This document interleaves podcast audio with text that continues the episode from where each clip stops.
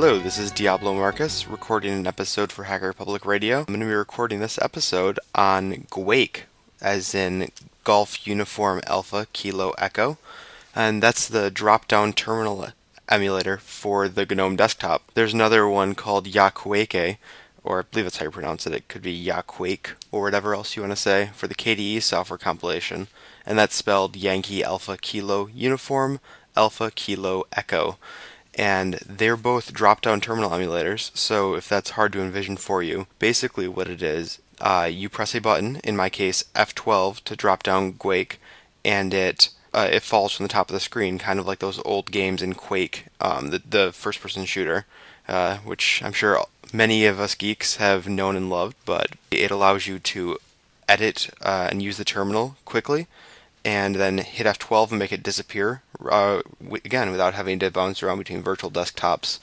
And um, it has all sorts of other nifty functionality. For instance, you can have multiple terminal sessions in the same window and get between them just by pressing Control Page Up, Page Down, and Control Shift T to create new terminals. So at the moment, I have seven terminals open in my Guake session, and am doing all sorts of different things. Um, you can configure all sorts of different options with it as well.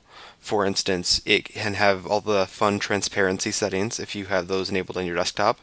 Uh, you can have it. Uh, you can change the key that makes it drop down. You can make it show on top always or fall behind things. Uh, you can change the scroll back lines, everything that a regular emulator would have.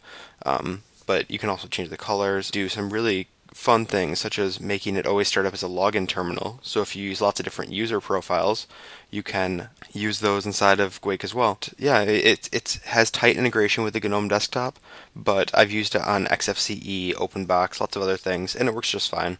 Um, probably pulls in some extra dependencies, so you should be aware of that at least. But I'd recommend trying it out because uh, it certainly can't hurt. At worst, you uninstall it and you've seen something else. So if you're used to just using Xterm or something, I would definitely uh, try out one of the other emulators. Um, for what it's worth, I use Terminator as my other emulator, but I rarely ever open it anymore unless I need something kind of on the screen while I'm doing other things and don't want to have the drop down transparent view. But I am not going to tell you how much time it saves me just to be able to hit F12 and have all my terminal sessions open and then make them go away um, and be hidden but still available if I need them.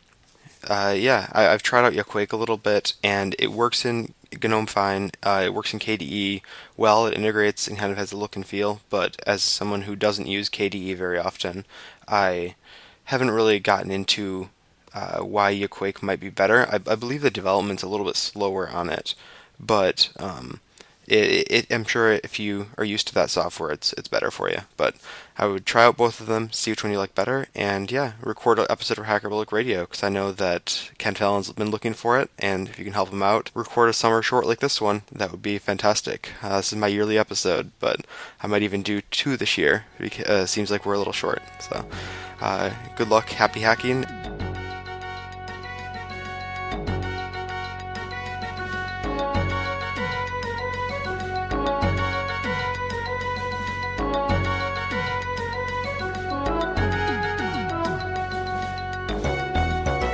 Thank you for listening to Hacker Public Radio.